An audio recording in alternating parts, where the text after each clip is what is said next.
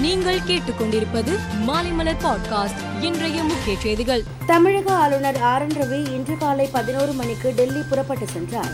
குடியரசுத் தலைவர் குடியரசு துணைத் தலைவர் பிரதமர் ஆகியோரை ஆளுநர் சந்திக்க உள்ளதாக தகவல் வெளியாகியுள்ளது. பல்வேறு விஷயங்கள் குறித்து விவாதிக்கப்பட உள்ளதாகவும் கூறப்படுகிறது. மதியம் மூன்று மணியளவில் ஆளுநர் ஆர் என் ரவி டெல்லி சென்றடைந்தார். தூத்துக்குடி துப்பாக்கி சூடு பற்றி விசாரித்து அரசுக்கு அறிக்கை அளிக்க இரண்டாயிரத்து பதினெட்டில் ஜெயலலிதாவின் அரசுதான் ஆணையம் அமைத்தது. ஆணையத்தின் இறுதி அறிக்கை கடந்த மே மாதமே சீலிடப்பட்ட உரையில் வைத்து தமிழக அரசிடம் சமர்ப்பிக்கப்பட்டது. அருணா ஜெகதீசன் அறிக்கையில் என்னென்ன உள்ளது என்பது பற்றி ஒரு ஆங்கில இதழ் வெளியிட்டு உள்ளது. அந்த ஆங்கில ஏட்டிற்கு தகவலை கசியவிட்டது யார் என்ற சந்தேகம் மக்கள் மத்தியில் எழுந்துள்ளது என அதிமுக முன்னாள் அமைச்சர் ஜெயக்குமார் கேள்வி எழுப்பினார். மதுபான கடைகளுக்கு உரிமம் வழங்கியதில் முறைகேடு நடந்ததாக கூறி டெல்லி துணை முதல் மந்திரி மணி சிசோடியா வீட்டில் சிபிஐ சோதனை நடத்தியது. இதையடுத்து தன்னை ஓரிரு நாட்களில் சிபிஐ கைது செய்யலாம் என மணி சிசோடியா தெரிவித்திருந்தார்.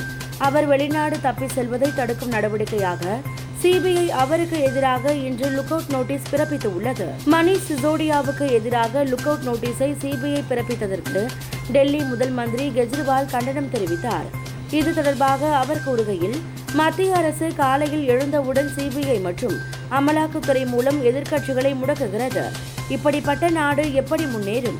மணி சிசோடியாவுக்கு எதிராக லுக் அவுட் நோட்டீஸ் பிறப்பித்தது கண்டனத்திற்கு உரியது என்றார். ஆப்பிரிக்கா நாடுகளில் காணப்படும் குரங்கு அம்மை நோய் பல உலக நாடுகளில் பரவி வருகிறது.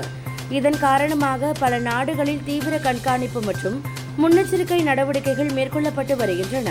இந்நிலையில் இந்தோனேஷியாவில் முதன்முறையாக குரங்கு அம்மை பாதிப்பு உறுதி செய்யப்பட்டுள்ளது என அந்நாட்டு சுகாதாரத்துறை அமைச்சகம் தெரிவித்துள்ளது. சோமாலியா தலைநகர் மோகாதிசுவில் உள்ள பிரபல நட்சத்திர ஹோட்டலில் நேற்று முன்தினம் புகுந்த தீவிரவாதிகள் தாக்குதல் நடத்தி அங்கிருந்தோரை பிணைய கைதிகளாக பிடித்தனர். தகவல் அறிந்து அங்கு சென்ற பாதுகாப்பு படையினர் நடத்திய பதில் தாக்குதலில் தீவிரவாதிகள் கொல்லப்பட்டனர். பிணைய கைதிகள் மீட்கப்பட்டனர். தீவிரவாதிகள் நடத்திய தாக்குதலில் நாற்பது பேர் பலியாகினர். ஜிம்பாப்வே அணிக்கு எதிரான இரண்டாவது ஒருநாள் போட்டியில் இந்திய அணி ஐந்து விக்கெட் வித்தியாசத்தில் வெற்றி பெற்றது. இந்திய அணியின் இந்த வெற்றியின் மூலம் இந்திய ஆல்ரவுண்டர் தீபக் ஹூடா புதிய சாதனை ஒன்றை நிகழ்த்தியுள்ளார். அதாவது தனது அறிமுக போட்டியிலிருந்து நேற்றைய போட்டி வரை அவர் இந்தியாவுக்காக மொத்தம் பதினாறு சர்வதேச போட்டிகளில் விளையாடியுள்ளார். அனைத்து போட்டிகளிலும் இந்தியா வெற்றி பெற்றுள்ளது. இது ஒரு தனித்துவமான சாதனையாக கருதப்படுகிறது. மேலும் செய்திகளுக்கு மாலை மலர் பாட்காஸ்டை பாருங்கள்.